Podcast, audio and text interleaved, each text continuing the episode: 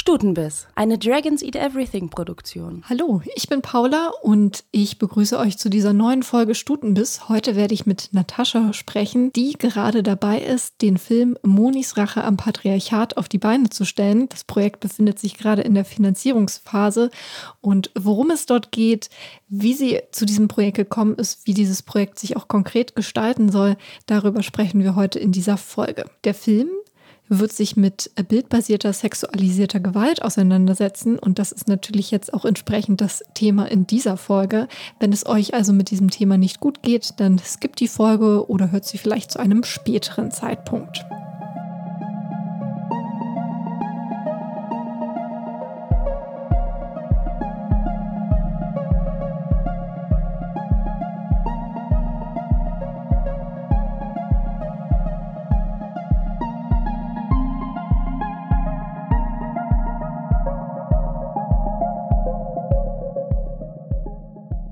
Ausgangspunkt für den Film ist das Festival Monis Rache, bei dem mindestens zwei Jahre in Folge ein Mann ohne Einverständnis auf Dixie-Klos gefilmt hat und die Aufnahmen dann ins Netz gestellt hat. Aufgedeckt wurde das durch eine Reportage von Patricia Schlosser, die sie für Steuerung F, das ist ein Format von Funk und dem NDR, gedreht hat. Auch die Organisatorinnen des Festivals und die potenziell Betroffenen wurden erst durch die Reportage auf diese Taten aufmerksam. Betroffene kritisieren bis heute den Umgang mit den Vorgängen. Denn das Festival hat zunächst selbst versucht, die Angelegenheit intern zu regeln und irgendwie einen Umgang mit dem Täter und auch mit dem Material, was entstanden ist, zu finden. Das führte dann dazu, dass das Material teilweise gelöscht wurde von Festplatten, womit im Prinzip ja auch Beweismaterial zerstört wurde. Ich will jetzt hier gar nicht diesen Fall so sehr auseinander nochmal breiten, so sehr ins Detail gehen. Wenn ihr euch dort noch ein bisschen mehr informieren möchtet über den Fall, dann lege ich euch ein paar Links ans Herz, die es in den Shownotes zu dieser Folge gibt. Dort findet ihr Links zu der Analyse und Kritik und zu Artikeln aus dem Missy Mag und ihr findet auch nochmal die Links zu den Steuerung F-Reportagen. Doch äh, das sei an dieser Stelle auf jeden Fall nochmal gesagt. Vor allen Dingen die Reportagen konzentrieren sich sehr auf die Rekonstruktion der Taten und die Motivation des Täters. Und das soll bei Monis Rache am Patriarchat ein bisschen anders laufen. Was heißt ein bisschen? Es soll radikal anders laufen. Meine heutige Interviewgästin Natascha arbeitet gerade mit einem kleinen Team eben an einem sehr ambitionierten Filmprojekt. Sie wollen die Kernfrage bearbeiten, woran es denn liegt, dass die Stimmen von Betroffenen in unserer Gesellschaft häufig nicht gehört werden. Und was sind das überhaupt für Strukturen, die solche Taten entstehen lassen und die diesen Umgang mit diesen Taten ja so schwer machen bis katastrophal verlaufen lassen? Aktuell befindet sich das Projekt in der Finanzierungsphase. Der erste Abschnitt ist ein Crowdfunding, denn Ziel ist es auch, diesen Film möglichst unabhängig zu realisieren und vor allen Dingen auch mit einer kompletten Flinter-Crew. Und das ist in herkömmlichen Filmfinanzierungsstrukturen nun sehr schwer. Also darum schaut doch mal, ob ihr ein paar Euro noch locker habt, um vielleicht auch dieses Projekt zu unterstützen. Den Link findet ihr dazu natürlich auch in den Show Notes.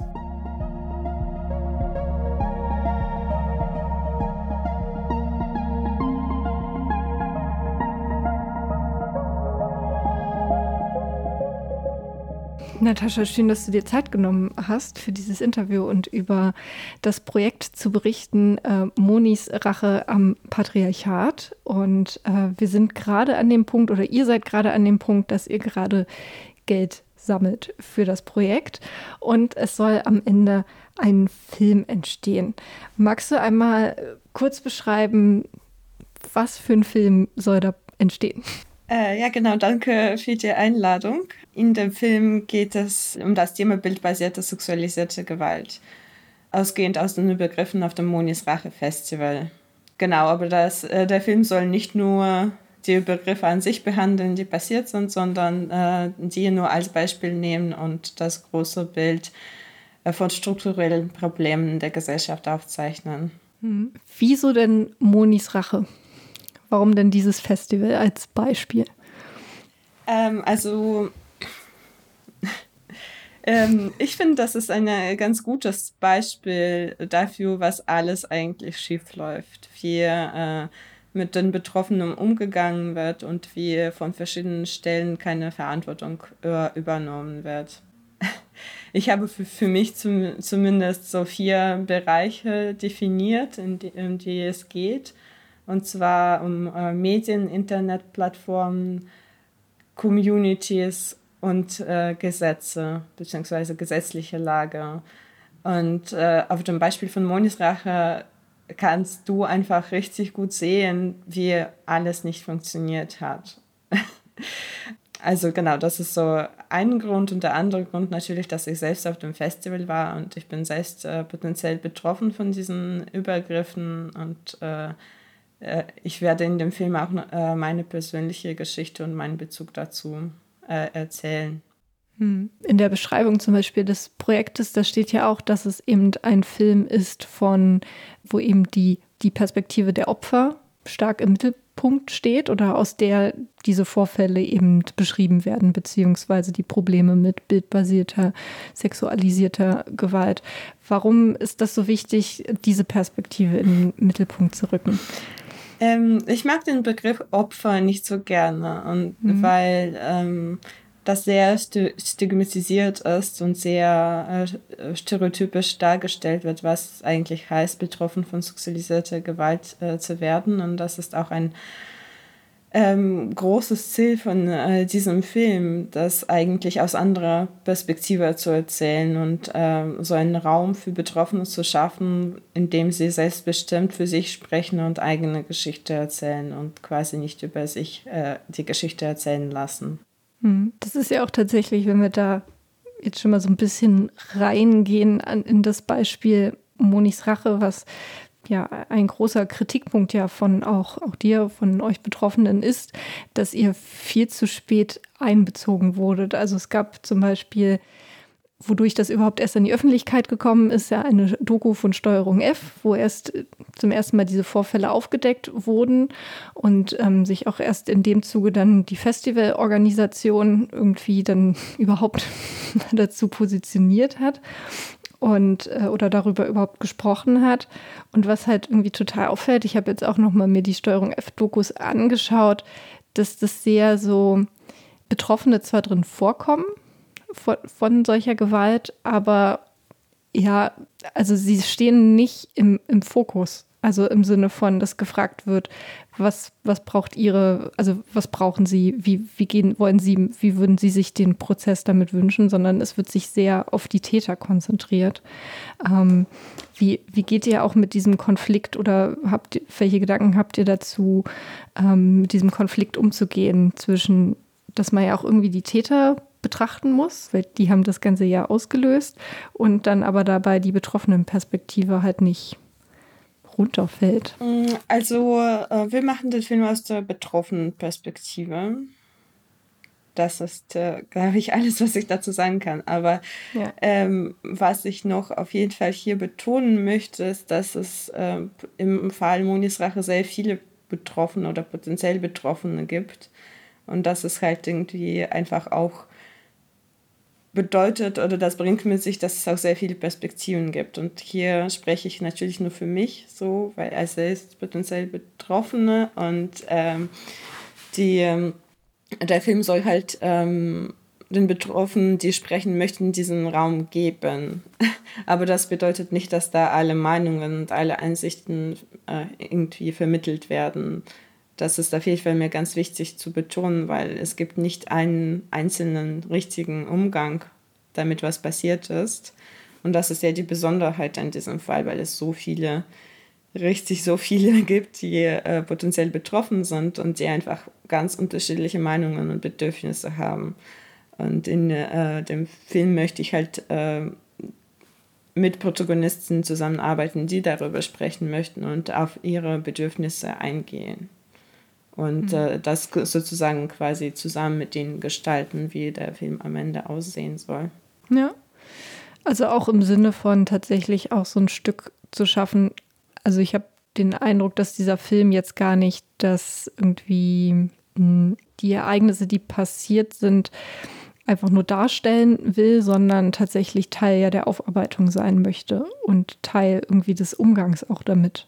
Finde ich das. Äh, ja, genau. Es geht nicht äh, äh, es geht nicht um diesen einzelnen Täter, es geht überhaupt nicht um ihn. Also natürlich sind die, also ich kann jetzt nur für mich sprechen. Also mir geht es nicht mhm. darum, mit was die anderen Protagonisten sich wünschen. Ähm, darüber spreche ich noch nicht, das ist noch viel zu früh in, in, in der Entstehung und das kann ich auch nicht so stellvertretend machen.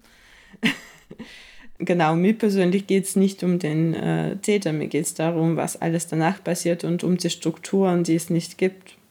So, mir geht es um ein großes Problem sexualisierte Gewalt oder großes Problem bildbasierte sexualisierte Gewalt und äh, nicht konkret dieses Beispiel, das ist quasi nur ein Auslöser mhm. von den alles, von den allem, was halt danach passiert ist. Ja. Ja, ich habe auch den Eindruck, dass es so ein Thema ist, was so ein bisschen schwelt in feministischen und auch linken Kreisen, aber vor allen Dingen bei Flinter-Personen auf der Tagesordnung, wenn dann überhaupt steht, dass das schon irgendwie jetzt so ein Referenzpunkt ähm, geworden ist. Aber ich finde das eigentlich auch ziemlich interessant. Darum sprechen wir auch heute über ähm, das Filmprojekt, dass ich glaube, dass das total notwendig ist, dass es dann, also dass es sowas noch gibt. So, dass da noch ein bisschen passiert, dass das nicht so ein bisschen in Vergessenheit geraten gerät, was ja oft so ein Problem ist. So, ach, das war ja da vor fünf Jahren auf diesem einen Festival. Mm, ja, absolut. Aber ich glaube, das ist halt äh, das Ding, dass nach dem Monis, nachdem es mit Monis Rache bekannt wurde, was da alles passiert ist, da kamen ganz viele andere Sachen raus. Also da wurden richtig viele, Men viele Täter geoutet und es gab richtig viele Fälle, die auch ähnlich sind. Das wurde ja doch äh, ständig. Ich hatte, ich hatte das Gefühl, ich bin total überfordert, weil es irgendwie ständig irgendwas rauskommt. Also, dass es geht mm, ja halt darum, dass es nicht so ein Einzelfall ist. Hm. Und ja. Äh, ja. ich glaube, das wäre das äh, Schlimmste, was passieren konnte, wenn das einfach vergessen wird und daraus nicht gelernt wird. Ja.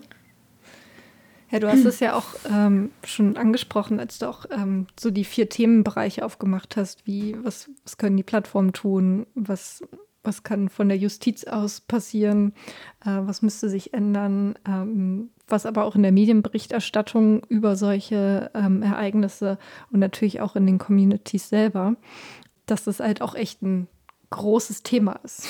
So, ne? Irgendwie, man kann das jetzt mal an so einem, man kann es zwar immer wieder an einem konkreten kleinen Beispiel ausmachen, aber ich finde, man kommt ja, merkt dann immer sehr schnell, wie man da an Grenzen eben stößt. So, äh, gerade bei diesem Thema.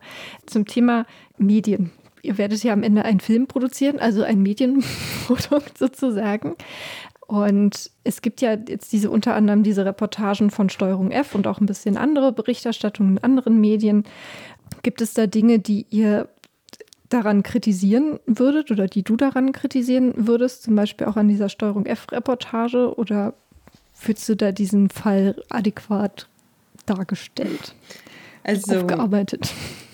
Äh, ich persönlich äh, würde, ähm, also ja, ich finde die Berichterstattung über sexualisierte Gewalt ist generell ähm, sehr lame, sage ich mal so. Weil es wird äh, richtig häufig verharmlosende Sprache verwendet. Es, es wird ähm, es werden zum Teil richtig weirde Bilder, Illustrationsbilder dazu verwendet. Ich kann halt dir so ein Beispiel nennen, wenn ich weiß nicht, ob du das mitbekommen hast, aber letztes Jahr wurde ein Gesetz verabschiedet ähm, und das ist das erste Gesetz, der äh, ähm, quasi Bild, äh, eine Art von bildbasiert sexualisierte Gewalt unter Strafe, unter Strafe stellt. Äh, und es geht da, äh, darum, dass ab jetzt ist es nicht mehr erlaubt, äh, äh, Menschen unter dem Rock zu filmen. Beziehungsweise im Gesetz ist es ein ganz klar formuliert, Frauen unter den Rock zu filmen oder in der Abschnitt der Bluse. Und ähm, darüber wurde richtig viel berichtet und es gab richtig viele Nachrichten. Und jede äh, Illustration von zu jeder von, von zu allen Nachrichten gab es eine dieselbe Illustration oder die ähnliche, dass da aus der Sicht von dem Mann, der auf das Handy guckt und so eine Hand unter den Rock streckt. Und ich glaube, das erzählt einfach alles über den Zustand der Berichterstattung. Erstmal wird die, das Bild aus Sicht der Täter genommen. Das, zweitens ist es total triggernd. Und ich glaube, da gibt es halt einfach bessere Möglichkeiten, wenn Menschen ein bisschen kreativer denken würden. Und ähm, mhm. genau, das ist so ähm, das Thema. Also ich glaube, also wie gesagt, der Film ist ja noch in der Entstehung und das wird, ähm, ich stelle mir ganz viele Fragen. Ich glaube, dass auf der Webseite und auf der äh, Crowdfunding-Seite haben wir diese Fragen auch aufgelistet und ich kann gerade nicht so richtig Antworten liefern. So. Mhm. Aber das ist etwas, wofür ich mich auf die Suche mache, mhm. sozusagen. Ich möchte diese äh, Antworten suchen und äh, ich werde versuchen, das zu thematisieren. Also ja. das Problem. Und was äh, Steuerung F konkret angeht, ich persönlich fand, äh, äh, habe sehr viele Kritikpunkte, aber ich würde schon gerne jetzt mehr äh, darauf eingehen. Aber die, viele dieser Kritikpunkte wurden auch schon davor in der Öffentlichkeit ähm, geäußert. Also das ist jetzt irgendwie nichts äh, Neues. ähm, genau. Ja, ich habe es ja vorhin auch schon ein bisschen angedeutet, so der diese ähm, vielleicht auch an der Stelle, was man sagen muss, dass das ja so als, mh, hm, was natürlich dem Genre auch ein bisschen geschuldet ist, dass das ja so eine Jagd auf den Täter dargestellt wurde, wo man sich aber an manchen Punkten dachte, ja, Moment mal, ähm, wie wäre es, bevor ihr auf das Festival fahrt und nach dem Täter sucht, schreibt doch mal das Festival an. so, äh, bevor ihr hier einfach, ja, dann noch neue Fälle unter Umständen ähm, mitproduziert. So, obwohl ihr eigentlich wisst, dass das schon etwas nicht im Argen ist. So, das fand ich auch persönlich einen der schwierigsten Punkte. So, abgesehen davon, dass es natürlich total gut ist, dass dieses Thema aufgegriffen wurde von einer Redaktion, die eine äh, größere Reichweite hat. Und ich glaube, es hat schon auch viele Leute erreicht, mehr dieses Thema. Ähm, aber was mir zum Beispiel auch so ging beim Gucken dieser Filme, auch als die rauskamen, da hatte ich dann hinterher wie so eine, ähm, ja, selber so, so eine Angst und so ein Unsicherheitsgefühl, dass ich dachte, okay, jetzt kann ich ja nirgendwo mehr auf Toilette gehen, irgendwo anders, weil kann ja überall gefilmt werden, weil, also ich hatte hinterher das Gefühl selber auch auf einmal hilflos zu sein. So. Ja. Weil ich jetzt potenziell.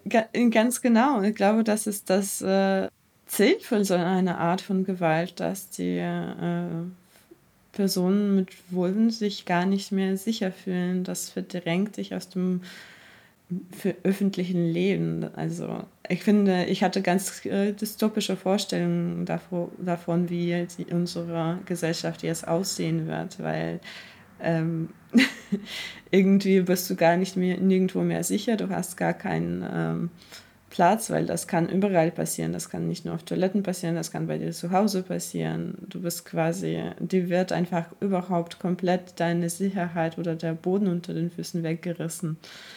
Ähm, also, und das ist etwas, wogegen wir richtig schnell etwas unternehmen müssen, weil ähm, ansonsten, ähm, ja, befürchte ich, wird es richtig äh, trist, die Zukunft.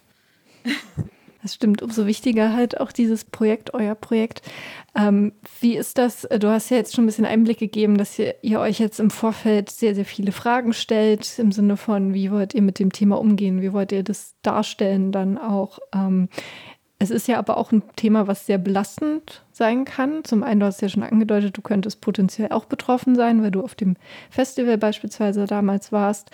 Ähm, aber wenn man sich ja mit so einem Thema so lange und so intensiv beschäftigt und dann vermutlich auch die ganzen Interviews mit den Betroffenen, ja, wie geht ihr damit um? Oder hast du da, habt ihr da schon Strategien, wie ihr damit umgehen wollt, dass ihr natürlich auch gut durch dieses Projekt am Ende kommt? Ja, das ist eine sehr gute Frage.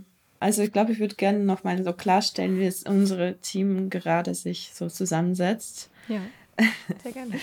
ähm, damit es klar ist, in welchen Wir es geht. Also wenn ich äh, wir äh, über uns spreche äh, und das Team meine ich das Team, die äh, quasi gerade das äh, mitgestalten, das äh, bin ich und ich, das war, also ich bin, das bin ich als Regisseurin und dann habe ich noch eine äh, Producerin und eine äh, Kamerafrau. Und die äh, Kamerafrau ist gerade nicht so viel an den inhaltlichen äh, mitbeteiligt. Sie, äh, genau, sie hat jetzt einfach zugesagt, dass sie für den Film mitmacht und hat mit uns schon so einen kleinen Teaser mitproduziert.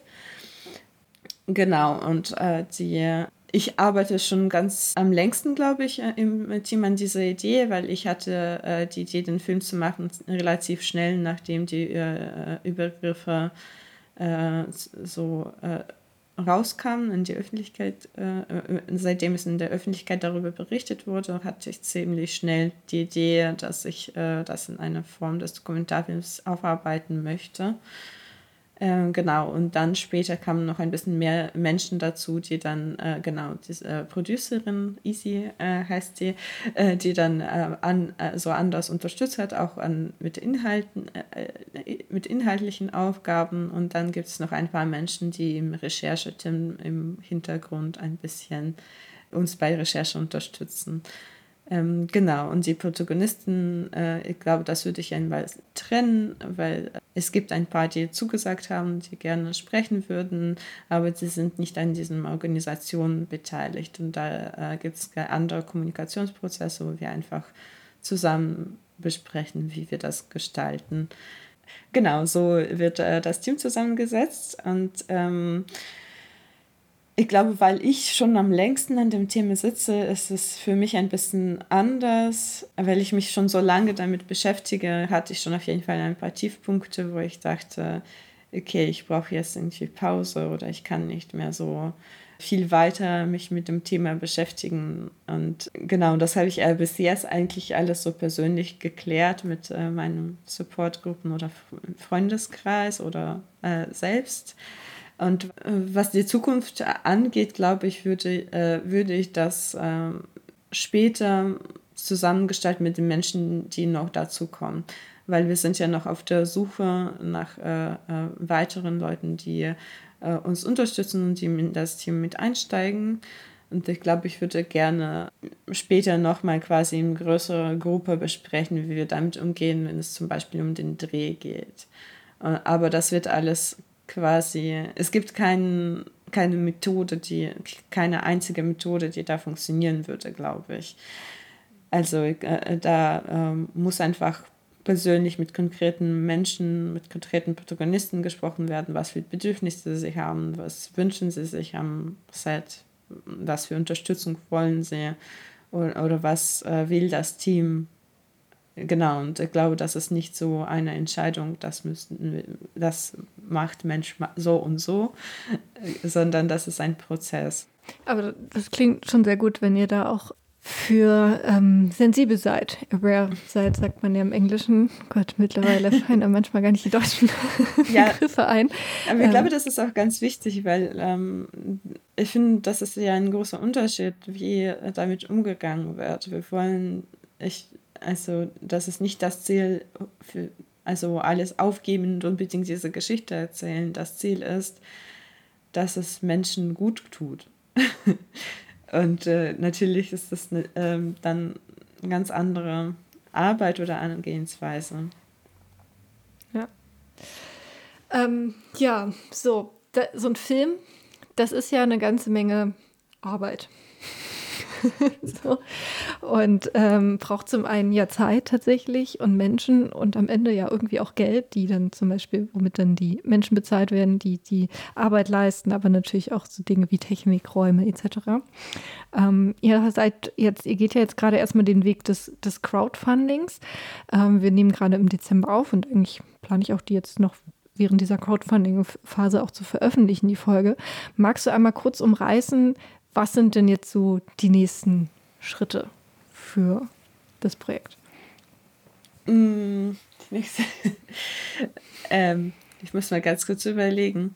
Ich glaube, dass äh, ich würde gerne diese Frage beantworten, weil es gerade in so einer heißen Crowdfunding-Phase ist. Und ich glaube, sobald halt dieser erste Schritt fertig ist, muss ich nochmal so regroupen und nochmal konkreter Plan, aber äh, so ganz grob umrissen äh, geht es jetzt darum, Geld zu sammeln, dass, äh, dass wir das Projekt äh, überhaupt auf die Beine stellen können. Und das bedeutet, dass wir dieses äh, Crowdfunding-Geld als Startkapital nehmen und quasi dann bei allen möglichen Förderungen und äh, Stipendien, die es äh, gibt, äh, einreichen und versuchen, äh, die benötigte Summe zu sammeln. Genau. Sorry, jetzt habe ich den Faden verloren. nee, aber das ist ja schon quasi das Wichtigste, ne, was jetzt erstmal ansteht, erstmal zu sagen, das Geld zusammenzubekommen, um dann wirklich auch ähm, tatsächlich auch weiteres Geld zu sammeln. Weil, genau, und gesagt, äh, wir haben uns teuer. auch für Crowdfunding entschieden, weil es ja. ähm, schwierig ist, so ein feministisches Projekt anders ähm, zu finanzieren, weil, also genau wie du das äh, schon meintest, wir möchten in diesem Film auch zum Teil Medien kritisieren und die meiste Dokumentarfilme in Deutschland oder überhaupt Filme in Deutschland werden in Zusammenarbeit mit äh, Sender produziert. Und das ist halt natürlich nicht so ein Interessenkonflikt, in dem wir stecken möchten. Und deswegen brauchen, sind wir auf diese alternative Finanzierungsmöglichkeiten angewiesen. Außerdem ist unser Ansatz, das, den Film äh, nur mit äh, Flinters in äh, Crew zu produzieren. Also mit äh, komplett nur, dass der, die Crew komplett nur aus Flinter-Personen besteht was natürlich auch wieder eine Herausforderung ist in so einer äh, Branche wie Film. genau, und ähm, ich glaube, ich würde gerne noch dazu erwähnen, dass äh, äh für unsere Crowdfunding-Kampagne haben wir Unterstützung von äh, äh, Cis-Männern und äh, männlich sozialisierten Menschen äh, gewünscht. Genau, das ist so eine kleine Aufteilung, dass wir im Team, die sich mit dem Film und dem inhaltlichen komplett beschäftigt nur Flinters sind, aber für Crowdfunding hatten wir Unterstützung von männlich sozialisierten Menschen, was ich auch richtig äh, toll fand, weil ich fand es richtig wichtig, dass sie mit uns ihre Ressourcen und ihre Connections auch geteilt haben. Und das war, ähm, das hat ähm, ja richtig gut funktioniert, finde ich. Und das hat ähm, auch richtig gut getan ich glaube mhm. auch ein bisschen dieses Thema anzuschneiden, wie so eine Zusammenarbeit aussehen kann, wie quasi sie und Flint das unterstützen können. Ja, das finde ich auch interessant, dass du das erzählst, weil das ja auch zeigt, ähm, das ist ja immer eine große Frage, wenn man jetzt Safe Spaces schafft, zum Beispiel, wenn du eben erzählst, okay, es gibt Bereiche, in denen es in Ordnung ist oder super funktionieren kann, zum Beispiel Hilfe von cis-männlich sozialisierten oder sich auch begreifenden Personen anzunehmen und in anderen Bereichen dann vielleicht zum Beispiel beim konkreten Dreh, bei der Produktion, den Inhalten, da dann halt nicht. Das wäre dann zum Beispiel so eine Linie, wo das dann eben nicht möglich wäre. Ich glaube, das ist ja auch immer so Dinge, ähm, die für manche Menschen schwer zu begreifen sind, dass man eben immer von Fall zu Fall oder von Schritt zu Schritt eben gucken muss. So, wer ist hier beteiligt an diesem Prozess und wer nicht? So, wo macht es Sinn, jemanden einzubeziehen und wo an welcher Stelle nicht?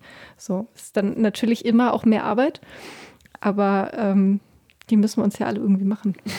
Ja, absolut. Aber ich glaube, das ist halt auch nicht anders machbar. Ich möchte halt, dass die alle, also genau, ich möchte das mit einem Flintercrew machen und anders ist es nicht machbar. Wir können dann nicht gewährleisten, dass die Leute des Protagonisten oder dass ich selbst irgendwie frei sprechen kann. Weil das ist dann eine ganz andere, das ist dann kein Safe Space mehr. Und das ist ein, eigentlich ganz wichtig, dass das große Anliegen von diesem Filmprojekt so eine, einen Raum zu schaffen, wo wir wirklich selbstbestimmt sprechen können. Und das ist natürlich nicht möglich, wenn da wieder irgendwie ähm, ein Kameramann vor Ort ist, der irgendwie auch natürlich auch seine Sozialisation filmt und auch aus seiner Sozialisation Entscheidungen trifft, wie das Bild aussieht, weil das ist, beeinflusst ja alles am Ende.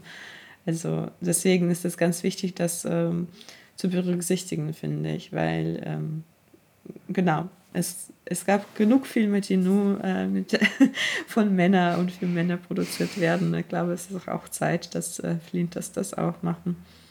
Das auf jeden Fall. Denn äh, vielleicht jetzt auch schon so zum Ende hin, ähm, als ihr dann jetzt auch öffentlich gegangen seid äh, mit dem Projekt und auch mit der Crowdfunding-Kampagne, was waren denn so die Reaktionen ähm, auf dieses Projekt? Vielleicht auch von Personen, die vorher noch nicht davon gehört hatten. So. Ich fand die Reaktion als ähm, sehr positiv. Also ich habe ich glaube, die negativen Reaktionen sind einfach nicht nie an mich, ähm, nicht nie bei mir angekommen.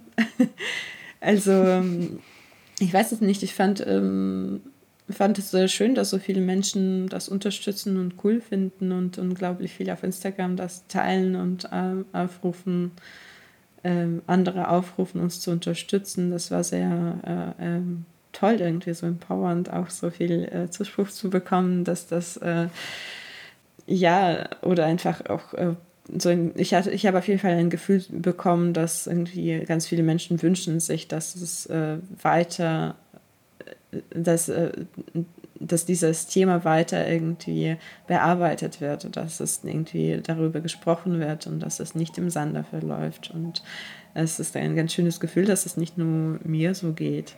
So. ja, vielen Dank, Natascha, dass du dir die Zeit genommen hast und natürlich äh, viel Erfolg auch für das Projekt. Äh, danke dir. hat, äh, hat Spaß gemacht.